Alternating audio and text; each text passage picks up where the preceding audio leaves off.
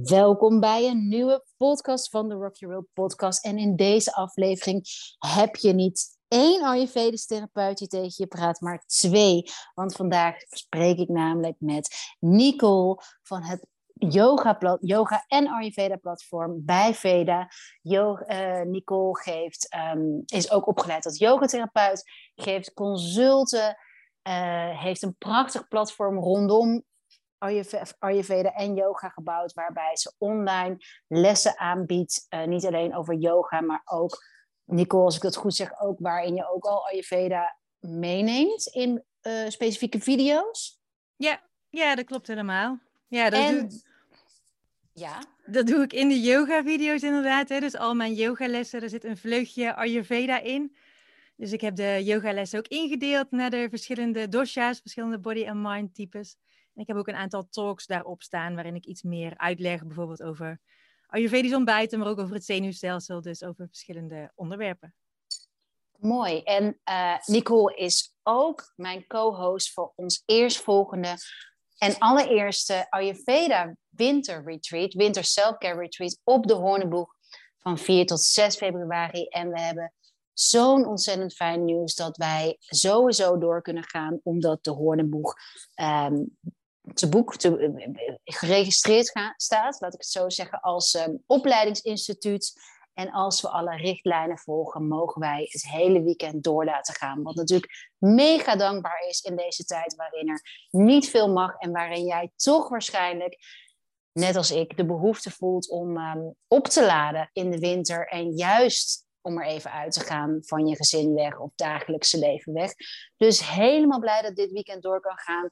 Van 4 tot 6 februari op de in Hilversum staat helemaal in het teken van Ayurveda. Daar gaan we ook meer over vertellen in deze podcast. Maar ook in deze podcast wil ik uh, Nicole vragen naar haar reis uh, in Ayurveda. Hoe is ze begonnen?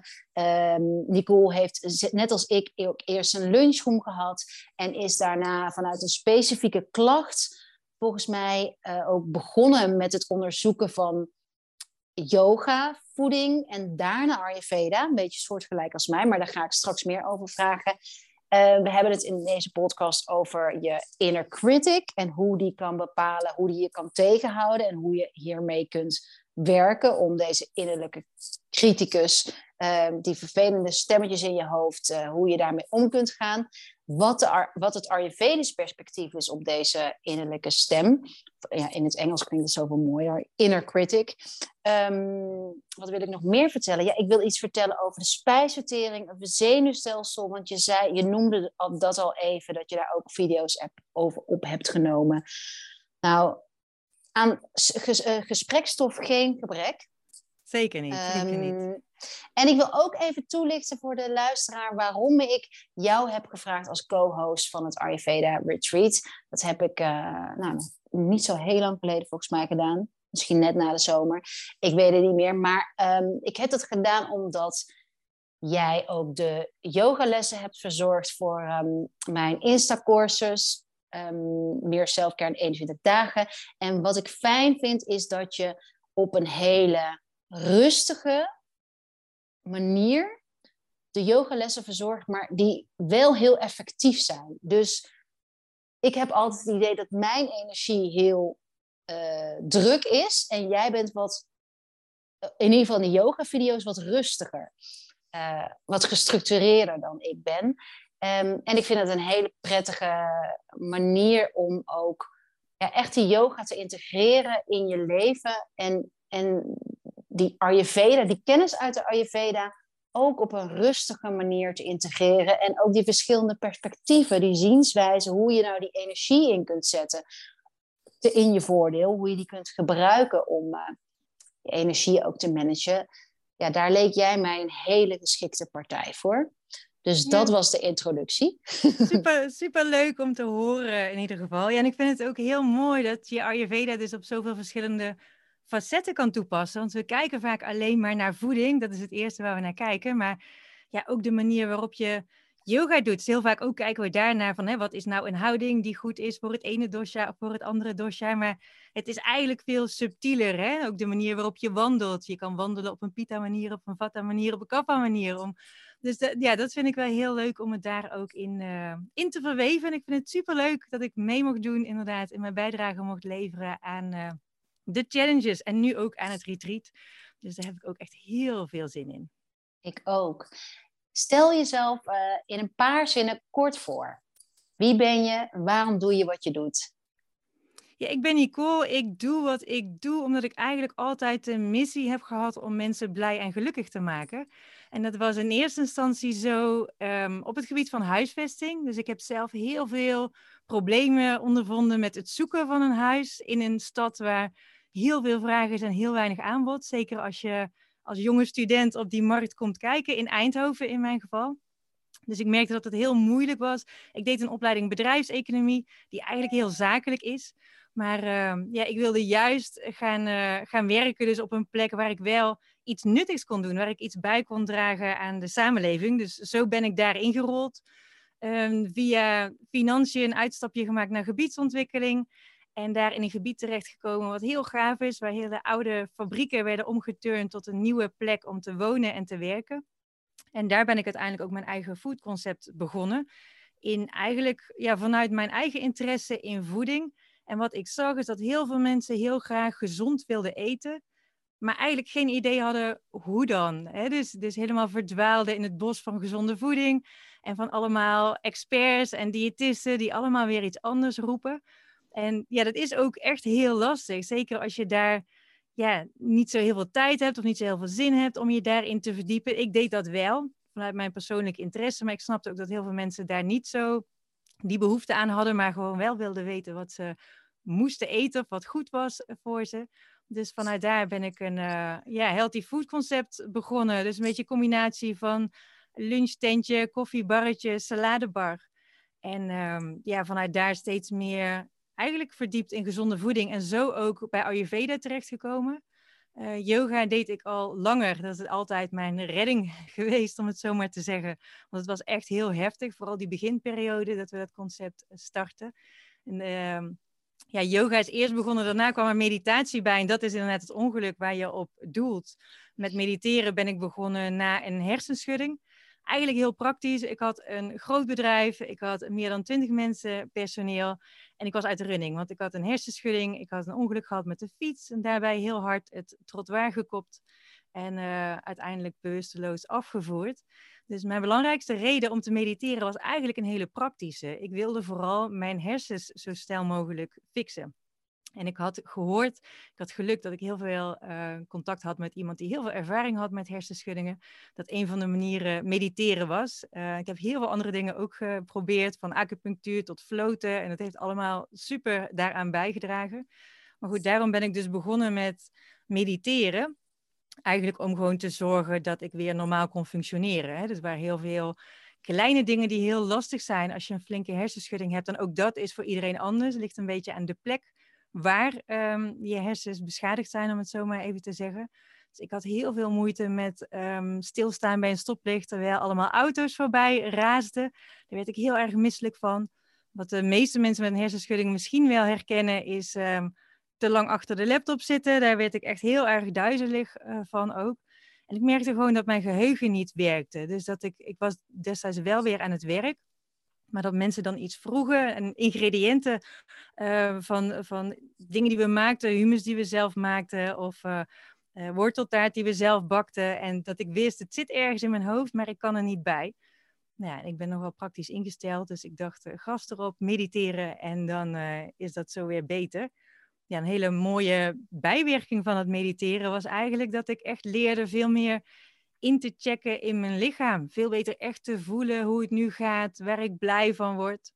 Ja, en een van de dingen die daar uitkwam is dat ik ja, me langzaam een beetje begon te vervelen en meer uh, inhoudelijk met voeding aan de slag wilde.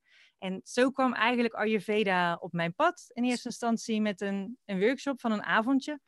Um, en de grootste eye-opener daarin, koken kon ik inmiddels wel heel goed. De grootste eye-opener was eigenlijk dat ik leerde dat iedereen verschillend is. En dus wat werkt voor de ene niet per se werkt voor de ander. En um, gemberthee is daar altijd een heel goed en makkelijk voorbeeld van. Dus ik, ja, ik had een lunchtentje, dus ik zei tegen iedereen, ja, gemberthee is super gezond, weet je wel. Als je weer koffie, misschien moet je een gemberthee proberen. Ja, en daar leerde ik dan van, ja, maar dat is niet voor iedereen zo. Hè? Sommige mensen kunnen misschien beter een verse muntthee pakken. Dus net een beetje wat je nodig hebt. En dat was voor mij echt zo'n aha-moment van, oh, wacht even. Maar dit is gaaf. En uh, nou ja, zo kwam van het een het ander. En uh, ik ben me gaan verdiepen toen van, oké, wat kan ik nog meer leren na die avond? En zo kwam ik terecht bij een, workshop, training Ayurvedisch koken van een aantal dagen. En daar gingen we met heel veel liefde en plezier naartoe. En op de laatste dag lag daar een flyer met een vierjarige HBO-opleiding. En uh, daar heb ik één nachtje over geslapen. En toen dacht ik, ja, dit, dit is waar ik echt heel blij van word. Dus zo is, uh, ja, zo is eigenlijk Ayurveda um, in mijn leven gekomen. Inmiddels een jaar of vier, vijf geleden, denk ik. Mooi in het kort, maar toch ook weer niet helemaal. nee, nou jawel, zeker wel. Ja, je noemt een aantal uh, dingen al waar ik, waar ik meteen al um, uh, op in wil haken. Want bijvoorbeeld al, jij noemt eh, in je eerste foodconcept wilde je mensen ook helpen uh, richting te krijgen in gezond eten. Omdat veel mensen niet weten waar ze kunnen beginnen, verdwalen in alle verschillende adviezen. Nou, voor mm -hmm. mij komt dat heel erg overeen met hoe nu, hoe meer er over Ayurveda bekend is, hoe meer ik ook zie dat er heel veel verwarring is. Uh, en ik denk dat wij gezamenlijk een missie hebben om dat praktisch te maken, om te laten zien van Ayurveda is veel meer dan uh, je verdiepen in je dosha. Het gaat veel meer over het leren werken en leren spelen met die verschillende energieën. Uh, dat, is, dat is wat ik heel erg waar ik op in wilde haken. En ook voor mij ik weet niet of je dat herkent, is dat verdwalen in het bos eigenlijk zo'n overload aan informatie. Want dat, dat is nu in voeding, of in Ayurveda noem ik, maar eigenlijk kan dat op, op elk vlak in ons leven, in ons drukke leven, een overweldigd voelen. Dat we heel veel keuzes te maken hebben op een dag. En ja. dat we uh, wat verwijderd zijn bij, van onze intuïtie, waardoor we ons steeds overweldigd voelen. En een van onze uh, workshops tijdens het retreat, waar we, ook, waar we vorige week samen tot zijn gekomen, wat ik zo ontzettend tof vind, is die heeft als titel Leer, te leer tot rust te komen en te luisteren naar je intuïtie. Want volgens mij, dat is althans wat ik een aantal jaar terug zag bij mijn consults, is dat we helemaal niet meer zijn gaan leven volgens ons eigen natuur, volgens wat wij denken wat goed is, maar we zijn gaan leven naar de boeken, naar dat, wat we zagen bij andere mensen. Dus we zijn van ons gevoel en onze intuïtie af gaan leven. En nu is er een beweging om weer naar binnen te keren bij veel, veel meer vrouwen. En, en daar is Ayurveda een tool voor. Zeg ik dat zo goed? Herken je hierin? Ja, zeker. Zeker. Heel mooi dat je het zegt, want dat kom ik ook heel veel tegen op consult. En ja, eigenlijk het mooiste wat ik soms mag doen, is mensen bevrijden van routines of, of voedingsmiddelen die ze zichzelf hebben opgelegd, omdat ze hebben gehoord dat die werken voor anderen. Dus ja. ik had vorige week had ik ook uh, een meisje, jonge vrouw op consult, die um, ja, eigenlijk heel erg high vata was. Dus heel, zich heel erg onrustig en angstig voelde. En die vroeg hoe ik aankeek tegen het fenomeen koud douchen. En ja. um, oh. dat is ook ja. eentje die heel vaak voorkomt. Ik hoor ja, jou al lachen inderdaad. Dus ik heb gezegd, ik zou het absoluut niet doen in jouw geval. Hè? Want dat is niet wat jouw zenuwstelsel nodig heeft. Dus, en zij was echt oprecht heel erg blij dat ik haar verloste van een gewoonte die zich, ja. zij zichzelf had aangeleerd, waarbij ze, waar ze eigenlijk altijd weerstand tegen heeft gevoeld, weet je wel. Dus, en dat is wat ik heel veel zie van, hey, en, en zeker ook als het gaat om het koud, koud en Wim Hof en absoluut, het werkt voor bepaalde mensen, maar niet voor iedereen. En ja, ik denk dat we heel ver zouden komen als we vanaf morgen vooral zouden doen wat echt goed voelt voor jou, voor, je, voor jezelf. En niet inderdaad hè, meegaan met, met hypes of wat andere mensen zeggen. En ja, dat vind ik ook heel leuk dat we dat dus in het retreat ook kunnen gaan leren, in workshops, maar ook in, uh, in yoga. En ja, daar uh, hebben we best nog wel een weg in te gaan. En ik snap het ook heel goed. Weet je, als je heel enthousiast verhaal hoort van iemand die zegt van ik heb iets veranderd, ik heb een nieuwe gewoonte en ik voel me zoveel beter. Ja, dat je dat ook gaat proberen. En dat is ook helemaal goed, want door te proberen is eigenlijk de enige manier om erachter te komen wat ook werkt voor jou. Maar het moet vooral proberen zijn. En het is ook de kunst om het weer los te laten. Als je erachter komt van ja, maar dit werkt helemaal niet. Ik voel me er helemaal niet goed bij. Dan, ja. ja. dan mag je gewoon weer verder zoeken en verder proberen. Totdat je echt weet wat wel werkt voor jou. Dat, en dat maakt het ook meteen heel leuk. Ja, en dat is ook in mijn ervaring ook uh, iets wat ook ver kan veranderen.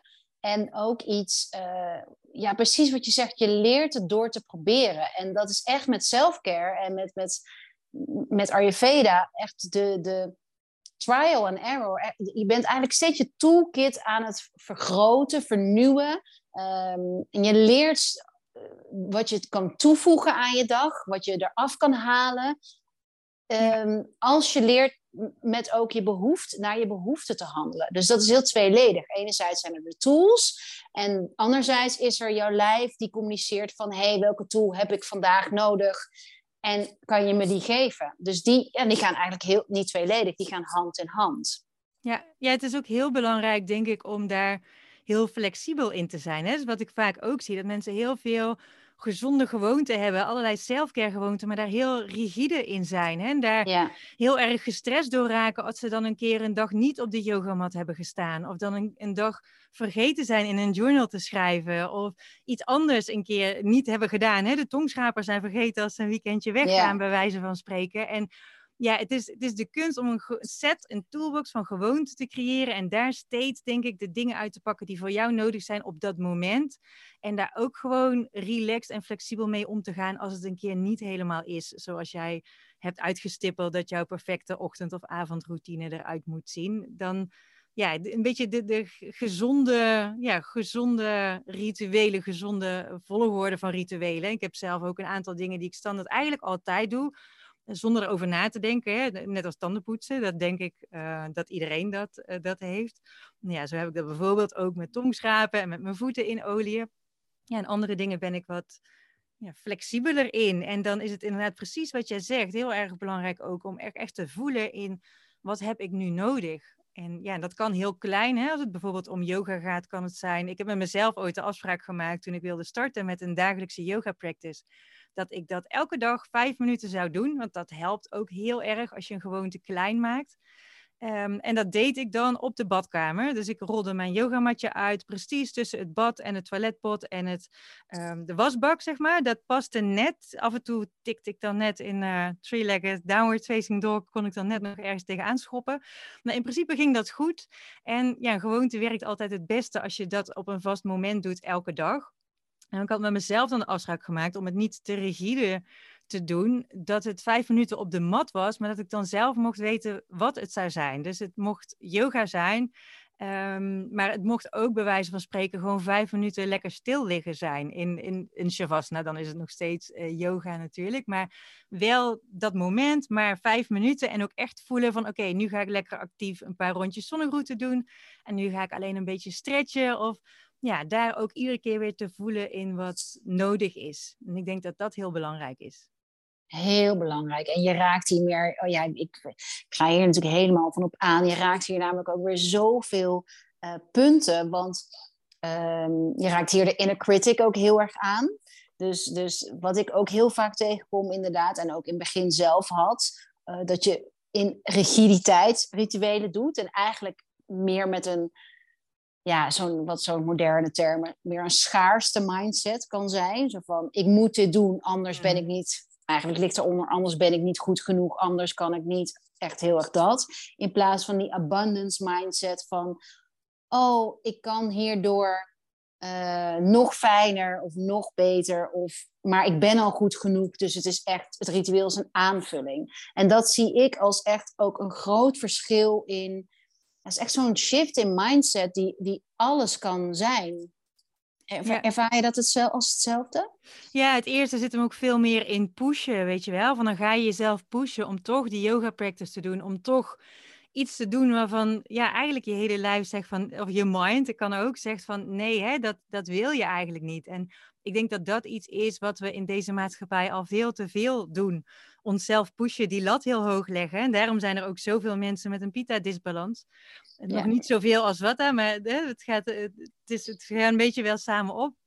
Dus ik denk dat dat heel belangrijk is. En dat is ook selfcare natuurlijk. Op een zachte manier met jezelf omgaan. En jezelf ook gunnen wat echt nodig is. En soms is dat gewoon lekker rust of met een zak chips op de bank, weet je wel. Ook dat kan selfcare zijn. Niet als je dat elke dag doet, maar ehm, ja, het is, het is wel die, ja, die afweging en het lief zijn voor jezelf daarin. En jezelf gunnen te doen wat jij op dat moment nodig hebt en waar jij ook echt blij van wordt.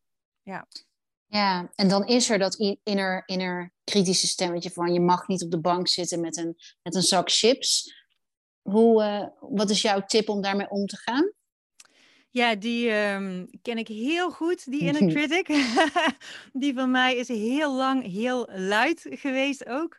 En wat mij heel erg heeft geholpen als het om de inner critic gerelateerd aan voeding gaat, is um, mijn yogatherapie module over spijsvertering, waarin we ook heel erg die link uh, onderzochten met emoties. En sinds ik dat weet, sinds ik weet wat het effect is van ook een emotie als schuldgevoel, dat is iets wat we heel vaak hebben rondom eten. dus dan kies je voor iets ongezonds. Dat doe je ook sneller. Hè? Als je heel moe bent, als je weinig energie hebt, dan kies je sneller voor ongezond. En dat is ook prima. Maar je moet wel altijd opletten dat je niet in een visuele cirkel belandt. Waarbij je ongezonde dingen eet, waar je geen energie van krijgt, waar je heel zwaar door voelt, omdat er veel afvalstoffen in je lijf zitten, waardoor je nog ongezondere keuzes gaat maken. Die cirkel wil je ook graag doorbreken. Doorbreken, ja. dus, dus wat ik, en dat doe jij volgens mij precies hetzelfde, in consults ook altijd uitleg, is dat er een 80-20 regel is. En als je 80% van de tijd doet wat heel goed voor je is, dan mag je ook die 20% van de tijd een keer een wijntje, een pizza, een koffietje, al die dingen die eigenlijk niet super gezond voor je zijn, maar best prima zijn voor af en toe. En als je die dingen gaat eten die, waarvan je weet dat ze niet zo heel erg gezond voor je zijn, maar je hebt daarbij heel veel schuldgevoel, wat er dan eigenlijk gebeurt, om dan toch even terug te komen op dat zenuwstelsel, dan activeer je je fight or flight modus. Je, je activeert je stressmodus. En in die stressmodus is een van de belangrijke dingen die er gebeurt, is dat je spijsvertering on hold wordt gezet. We zijn zo nou eenmaal ontwikkeld vanuit vroeger, vanuit de oertijd. Als wij achterna werden gezeten door een leeuw, dan was die spijsvertering helemaal niet belangrijk. Dan moest al het bloed in ons lichaam, in ieder geval zoveel mogelijk, moest richting onze spieren, richting de armen, richting de benen om te kunnen vechten of vluchten. En ja, dan werd eigenlijk die spijsvertering stilgelegd. Dan ging er ook geen bloed naar je maag, maar ging, hè, dat ging juist allemaal naar die uh, ledematen om uh, die fight-or-flight modus te kunnen ondersteunen. Dus zo zijn wij geprogrammeerd. En dat is precies wat schuldgevoel ook doet. Dus ik zeg altijd tegen mensen van die 20%, als je die dingen eet of drinkt, probeer dat ook los te laten. Weet van oké, dit is die 20% en heel vaak eet ik wel heel goed en gezond, dus nu mag ik daar ook echt van genieten. dus, dus ik probeer dat zelf ook. Als ik dan een keer friet eet, dan geniet ik daar ook echt van. En als er dan een stemmetje opkomt die zegt van ja, dit is niet dit is niet goed, of hè, zo zal je dikke kop wel houden, bij wijze van spreken, allemaal van dat soort stemmetjes. Die, ja, die zeggen, dan probeer ik daar ook meteen een ander stemmetje naast te zetten, die dan zegt van ja, maar dit mag best wel voor een keer en ik geniet er lekker van. Ik kies hier nu bewust voor en ik geniet daar lekker van.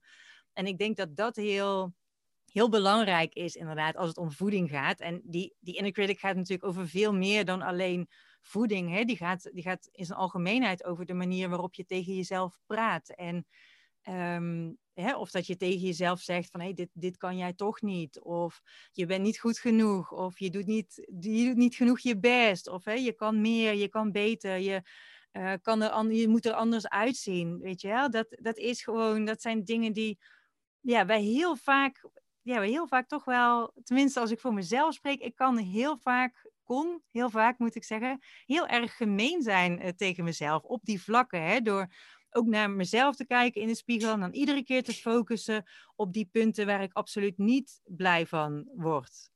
En dat zijn er helemaal niet zo heel veel, maar als je daar dag in dag uit op focust, ja, dan, dan is dat wel heel bepalend voor hoe je je voelt. Dus wat ik nu doe, is dat ik veel meer kies om te focussen op de positieve aspecten. Hè? Dus om een voorbeeld te noemen.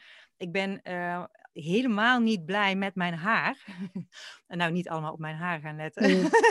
Als je deze podcast hebt geluisterd. Maar gewoon met het volume. Hè. Ik ben altijd jaloers op vrouwen die dan zo'n hele dikke, mooie bos haar hebben. Mijn haar is heel dun, is heel fijntjes, is heel plat of zo.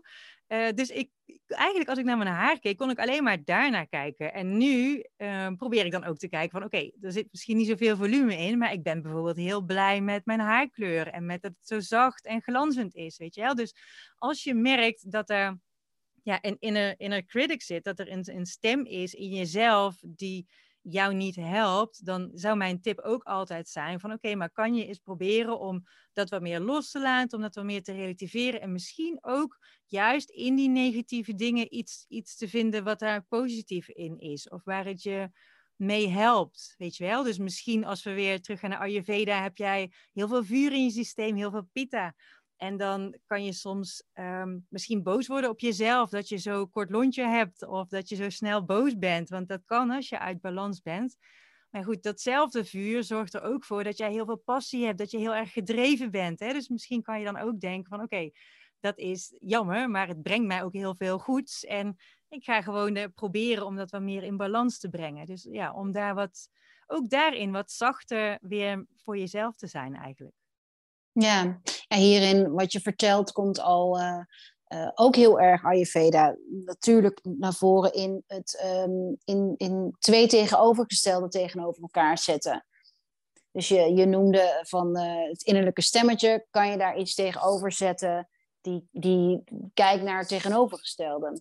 Ja. Dus bijvoorbeeld bij jouw haar. En dat is waardoor je een meer neutrale um, positie hebt en ook heel erg werkt aan het versterken van je mindset. Want ik vind het altijd zo mooi om. Zo'n negatief stemmetje is echt zo'n afbouwen van jezelf. Jezelf afkraken, afbouwen van je mind. En er iets positiefs tegenover zetten is het opbouwen van je mind. Jezelf versterken. Daarom hecht ik ook zoveel waarde aan journalen, aan kristallen en oliën. Omdat dat zo'n tastbare tool is om de tegenovergestelde te brengen. Jazeker. En het is ook heel belangrijk dat je daarbij kijkt naar wat past bij mij. Ook welke woorden passen bij mij bijvoorbeeld. Weet je, als ik in de spiegel kijk bijvoorbeeld en ik denk ik voel mezelf dik, dan kan ik nog honderd keer zeggen van nee nee je bent niet dik, je bent dun. Maar als je dat niet gelooft, dan werkt het ook niet, weet je wel? En je, je kan ook in de spiegel kijken en denken van oké, ik ben misschien niet zo slank als ik tien jaar geleden was, maar hè, misschien is er vijf kilo die er wel af zou mogen, maar die vijf kilo, ja dat zijn wel net al die gezellige momenten met vrienden en die wijntjes op het terras. En hè, dus op die manier. Hè, dus probeer ook altijd daar een beetje te zoeken in, oké, wat werkt, waar voel ik me goed bij? En ja, en het is heel mooi dat hè, um, Ayurveda, maar ook yoga daar heel veel tools voor hebben. Om, ja, om je daar een beetje bij te helpen. Ik vind geur ook altijd fantastisch, inderdaad. Hè? Dus die sprays ook, hè, dat is ook bewezen dat dat meteen triggert in je hersenen. Ja, dat heeft gewoon meteen een, geeft meteen een gevoel van verzachting of van ontspanning. En uh, ja, dat kan net even helpen. Hè? Alleen al het, het, ja, het hele idee dat je als je spreekt inderdaad even heel diep inademt. Alleen al dat hele rustige, diepe ademen doet gewoon heel veel. Hè? Het is niet voor niks dat we ook adem heel veel in yoga gebruiken. Dus uh, ja, er zijn zo ja, heel veel mooie, uh, mooie self-care tools om wat liever voor jezelf te zijn. Ja, ja ik, ik, de, ik, in de, bij elk retreat zorgen we ook altijd voor een mooie goodie bag. Dus en ook dit retreat, 4 februari, zal er weer een mooie goodiebag, inclusief spreetje van ons, van Rock Your World, op de bedden liggen uh, voor alle deelnemers. Maar ik wil, wil, voordat we de podcast afsluiten, nog terugkomen op, op het laatste wat je zei en iets wat je eerder hebt gezegd, want je um, nu namen geur. Maar dat wil ik ook graag koppelen aan wat je vertelde over die spijsvertering, over die fight or flight. Want je hebt verteld over schuldgevoel, uh, dan wordt je spijs, dan gaat er geen bloed onder andere naar je maag. Wat ik je wilde vragen is, um, kan je uitleggen aan de luisteraar wat er gebeurt als je spijsvertering niet goed functioneert? Ja, wat er eigenlijk gebeurt, hè, dus, dus idealiter um, eet je voeding. Hè? Je krijgt natuurlijk ook zuurstof. Je, je, hebt brandstof nodig eigenlijk. Net als alles en iedereen heb je brandstof nodig. Wij halen brandstof uit voeding, maar ook uit de lucht die we inademen. we halen zelfs voedingsmiddelen uit het zonlicht, um, heel micro-level niveau. Um, Ja, wat er eigenlijk gebeurt is dat als je spijsvertering optimaal werkt, dan wordt je voeding omgezet in energie. Nou ja, en daar voel je misschien al, dat is ook waar het bij veel mensen misgaat. Hè? Veel mensen voelen zich ook moe. Dat, dat heeft niet altijd, maar vaak. Hè? Soms doe je gewoon heel veel of slaap je heel weinig. Dan is het logisch dat je heel erg moe bent.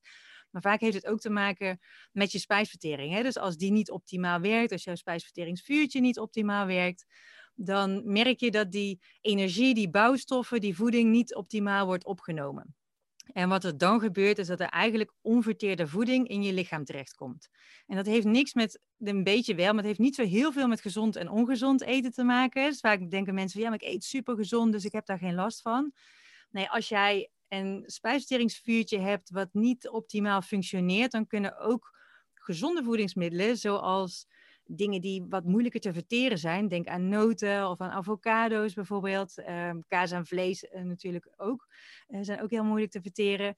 Maar ook de, echt de hele gezonde dingen. Hè? Dus, dus um, uh, als het om noten en avocado's gaat, die hebben we allemaal op ons lijstje van hey, super gezond.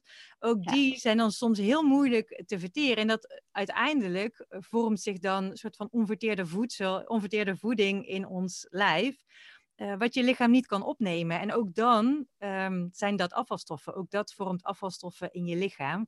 En ook daar gaat het weer om balans. Dus hoe beter je spijsvertering werkt, hoe minder afvalstoffen in je lichaam en vice versa.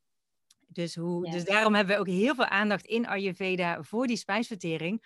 Want dan heb je niet alleen minder afvalstoffen in je lijf. En je kan je voorstellen, heel veel afvalstoffen, dat gaat uiteindelijk ook je weefsels en je organen um, vervuilen. En ja, er wordt zelfs gezegd dat dat eigenlijk het begin is van alle ziektes.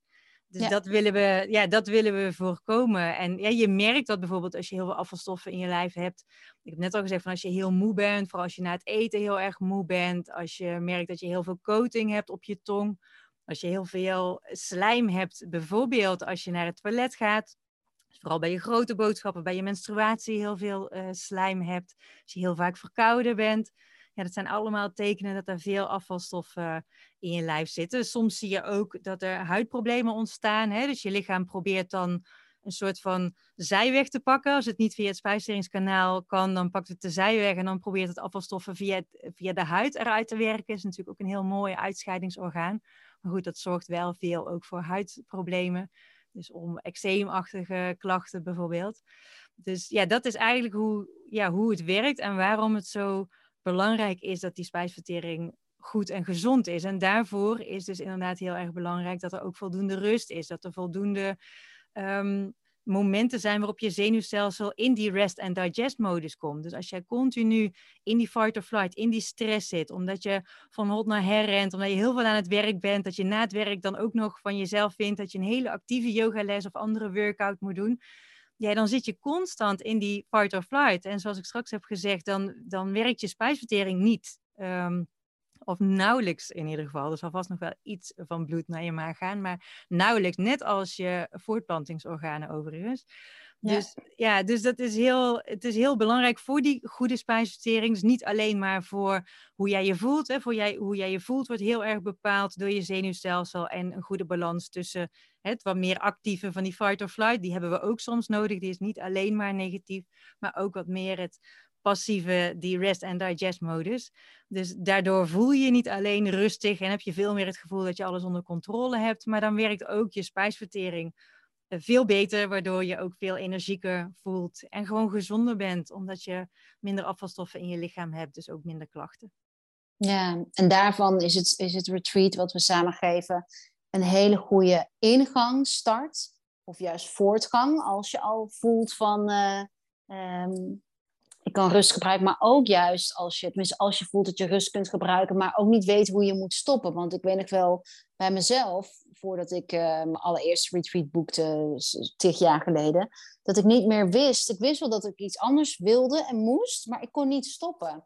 En ja. dat is uh, in mijn ogen ook echt een teken van een overprikkeld zenuwstelsel en een onder, uh, onderwerkte, nou, een spijsvertering die niet heel goed meer werkt, omdat je ook geen keuzes kunt maken. Je kunt niet iets doorbreken. Je kunt pas weer iets gaan doorbreken uh, als je tot rust komt. Alleen je gunt jezelf die rust niet meer. Dus dat is zo'n Herken je die visuele ja, het is, en het is ook moeilijk, want als je heel veel onrust voelt, ja, dan kan je wel zeggen, ga lekker een yin-yoga les volgen, maar dat, dat werkt niet. Die onrust moet ook op de een of andere manier uit je lichaam. Hè? Dus dan, ja, dan moet dat in kleinere stapjes. Wat ik ook heel veel zie, is mensen die enorm overprikkeld zijn en die heel erg kreving hebben naar nog meer prikkels. En voor mij is dat altijd een signaal als ik merk van ik heb heel veel kreving naar prikkels.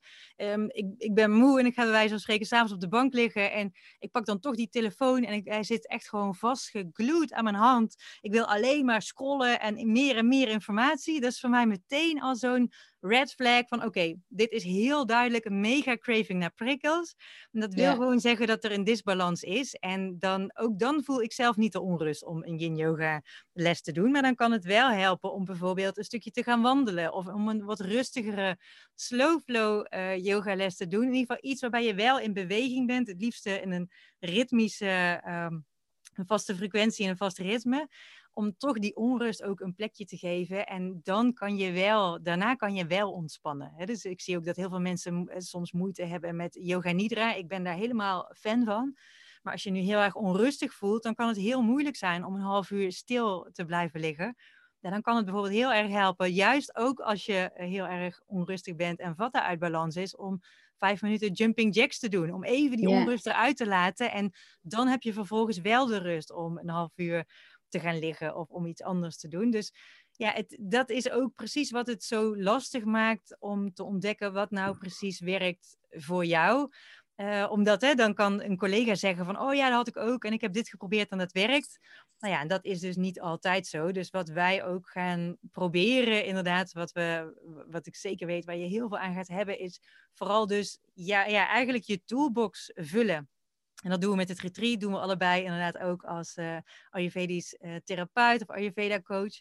Dus die toolbox vullen, zodat jij zelf kan kijken wat werkt. En daar vooral ja, je zoveel mogelijk verschillende dingen van laten ervaren ook, denk ik. Ja, zeker. We hebben speciale workshops. Er wordt heerlijk Ayurvedisch gekookt voor ons. Dat is al een feestje. Uh, nou, ik ben heel benieuwd ook naar jouw yoga nidra voor de inner critic. Um, omarm je inner critic hebben we deze sessie genoemd. We hebben heel veel journalvragen. Het is echt een reis door, door jezelf. Die, ja, we nemen je echt in drie dagen mee op reis. En dat is ook wel anders dan op andere retreats. We beginnen al vrijdagochtend. Um, veel retreats beginnen vrijdagavond. We beginnen vrijdagochtend uh, met een hele mooie openingsceremonie waar we al um, met elkaar in gesprek gaan of waarin jij mag vertellen um, waar je grootste behoefte ligt, waar we ook door middel van kristallen. Kristallen zijn een superhandige tool om, om ontdekken waar je behoefte ligt als je dat zelf niet helder hebt. En we gaan uh, card reading ook doen als, als hulpmiddel. Um, nou, we gaan allerlei. Ja, ik ga gewoon even zeggen wat de eerste dag het thema is: Ground and Reflect. De tweede dag is Balance Your Energy, waar jij een fantastische yoga flow hebt geschreven om je eigen energie te voelen. Want ook dat, dat zie, zie ik heel vaak van dat je niet meer begrijpt dat die kloppende schouder een manifestatie is vanuit de mind. Um, dus dat je, ja, en dat je niet meer bewust bent van waar je eigenlijk energie van krijgt en wat je energie kost. Dus daar ben ik heel erg nieuwsgierig naar. Uh, dan de self-care workshop, leer alles over self-care rituelen, ontdek wat werkt voor jou. En de yoga nidra waar we het over hebben gehad. En dan zondag, heel mooi, self-care with een open heart. Begin jij met een slow heart opener flow. We werden ook allebei heel enthousiast toen we dit programma schreven. En gaan we een uh, creatieve workshop doen waarin je je eigen selfcare plan, en dat is een belangrijk onderdeel voor mij ook, voelt heel goed om, je, om de deelnemers zo naar huis te laten gaan met, om het vast te houden, om het verder te ontdekken als ze thuis zijn. En dat het niet ophoudt na het weekend. Maar um, dus dan gaan ze een uh, eigen selfcare plan visueel maken met de hulp van crystal grid, een tekening of een vision board. En dan sluiten we het weekend af met een uh, afsluitingsceremonie met healing cacao bij het haardvuur. En een ceremonie om echt los te laten. Zodat je ja, zo met een, met een super voldaan, een helder, rustig hoofd naar huis gaat na drie heerlijke dagen in de prachtige natuur van de Hoornenbosch. Ja, dat. ja, en heel mooi dat je het zegt en het ook het self-care plan. Want ik denk dat dat ook iets is waardoor mensen vaak vastlopen. Hè? De mensen zijn heel goed in allemaal informatie tot zich nemen en podcast luisteren en zelf hulpboeken lezen. Maar veel mensen rennen gewoon, ik herken dat zelf ook wel hoor, dat ik die neiging soms heb. Rennen heel hard van het een naar het ander zonder zichzelf ook de tijd te gunnen om het echt te implementeren. En om echt stil te staan van oké, wat betekent dit met mij, voor mij? En wat wil ik hier uithalen? En hoe ga ik dit inpassen in mijn dag of in mijn week? En ja, daar hebben we dus ook wel dit programma omheen gemaakt. En waarbij we dus inderdaad hè, niet, het is niet een verzameling van losse yogalessen en workshops, maar die zijn allemaal heel erg in elkaar verweven. En ik denk dat het dat ook ja, juist zo bijzonder en waardevol maakt. Dus, uh, dat ja, dat is echt dat rest and digest, ook die je noemt. Je altijd maar informatie verzamelen. Ook we kunnen ook verslaafd zijn aan uh, informatie. Dat is echt zo'n pitta-onbalans die ik bij mezelf ook herkend, herkende. Ja. Uh, om maar te blijven leren, ja, echt maar nieuwe, nieuwe, nieuwe, nieuwe kennis. Was, was wel leuk, echt. En dat is echt dus tot slot dat voor mij, uh, want ik kijk dan ook, ik kijk niet alleen in mijn consults en alles wat ik doe vanuit Ayurveda, maar ook vanuit astrologie. En voor mij stond 2022 in het teken voor het eerst weer in weer nieuwe dingen leren Ehm, in plaats van meer vertellen. En terwijl de afgelopen jaren heb ik, um, de laatste Ayurveda-opleiding was twee jaar terug, denk ik. Was voor corona.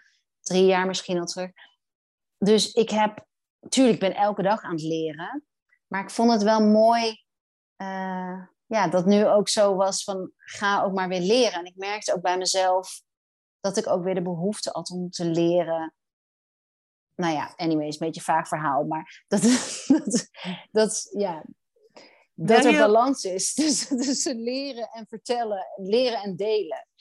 Ja, wel heel herkenbaar in ieder geval. Vooral dat, dat leren. Daar ben ik ook altijd heel erg mee bezig. Ik moet mezelf ook heel erg afremmen van oké, nu even niet. Maak nu eerst eens die opleidingen af. Ga nu eerst eens die boeken lezen die je nog niet hebt gelezen, waar je wel in bent begonnen. Dus dat is heel mooi. Dus ik ben ook heel benieuwd wat er voor mij in de sterren staat. Als er ook een tijd komt dat ik minder ga leren. Eigenlijk lijkt me dat ook wel heel fijn, namelijk. Maar, ja, maar jij bent een kreeft, maar weet je je maan? Um, nee. Ik weet volgens mij. Ik ben, ja, ik wou net zeggen, ik ben echt heel slecht in alle astrologietermen. Ja, mijn, mijn uh, zeg nog eens een keer, hoe heet het? Ascendant? Ascendant. Die staat in Leeuw. Oh, dat dacht ik al. Ja, dat, dat verklaart een hoop.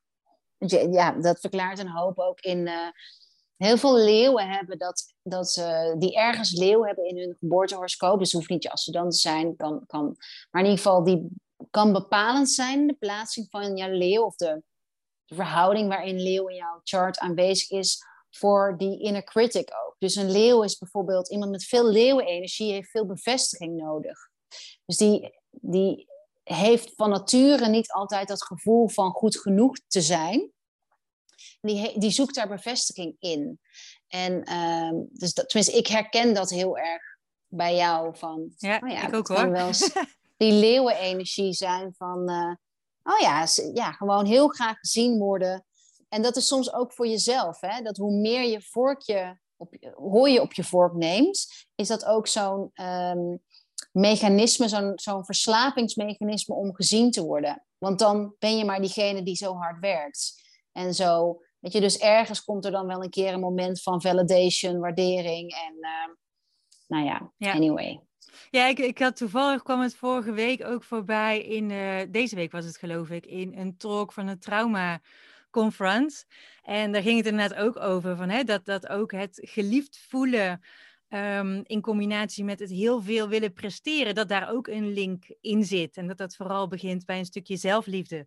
Dus als er als er, als er voldoende zelfliefde is, dan heb je iets minder, dan, heb je die, dan, vul, ja, dan vervul je die behoefte zelf al. Dan hoef je die behoefte, behoefte niet zozeer vanuit anderen te zoeken. En ja, dat heel erg veel wat ik wel herken, vooral inderdaad nog steeds wel een beetje hoor, dat zit er echt wel in in mijn natuur, maar zeker van jaren geleden, het heel hard willen werken, het heel goed willen doen of zo, dat dat onbewust ook een, een, een, een vorm van ja, het zoeken naar waardering is, naar, naar liefde, die ik dan mezelf niet gaf, zeg maar. Die ik dan op die manier inderdaad van anderen uh, hoopte te krijgen. Dus ja, die link is wel een hele, een hele interessante. En dat gaat heel ver terug. Dat gaat heel ver terug naar kinderjaren vaak, dat soort dingen. ja, bij jou was het, toen je vertelde over je haar, was ik ook heel erg benieuwd, maar dat, dat gaan we echt samen bespreken. Maar ik was heel benieuwd ook naar je bevalling, hoe je, naar, hoe je ter wereld bent gekomen. Want dat, en hoe je moeder zwanger was van jou, dat klonk ook namelijk heel erg dat daar al ehm, wat ontstaan is. Wat geen idee eigenlijk. Ik weet dat ik heel makkelijk ter wereld kom. Ik weet niet of mama alle details wil, wil, wil delen, maar ik was heel makkelijk en uh, zonder inknippen, inscheuren. Ik was ook een heel klein babytje, uh, eh, 2500 gram. Maar verder, ik, ik ga er eens een keer, uh, ga er eens een keer induiken. Ja, vragen zijn Mijn moeder is ondervragen inderdaad hoe dat, hoe dat was. Ja, en welke cravings ze had toen ze zwanger was van jou. Dat is ook zo leuk om, uh, want je wordt natuurlijk, ja, je, je, jij bent één met je moeder op het moment dat je met je moeder, bij je moeder in de buik zit. Um, dus wat zij eet en welke craving zij toen had, die kan jij met je meedragen. Dus dat is super interessant om eens um, te onderzoeken.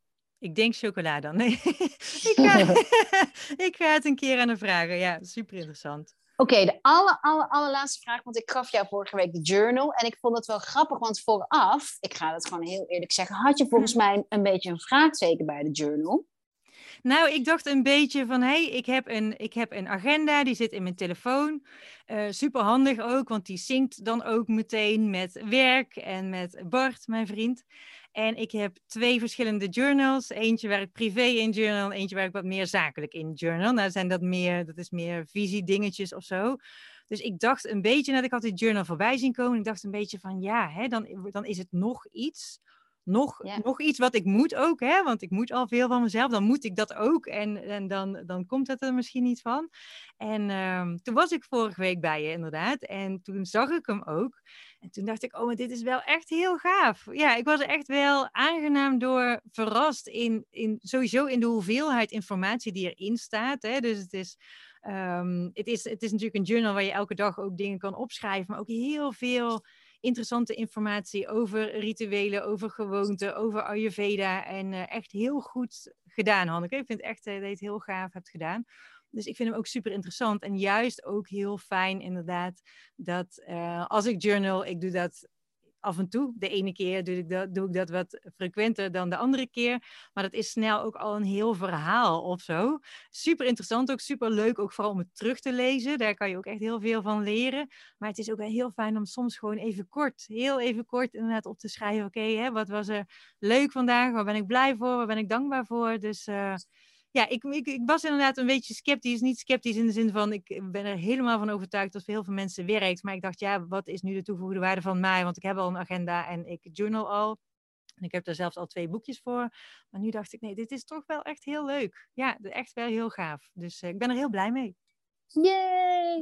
Ik zal de link voor de journal en voor het retreat hieronder in de show notes zetten. Dankjewel, Nicole.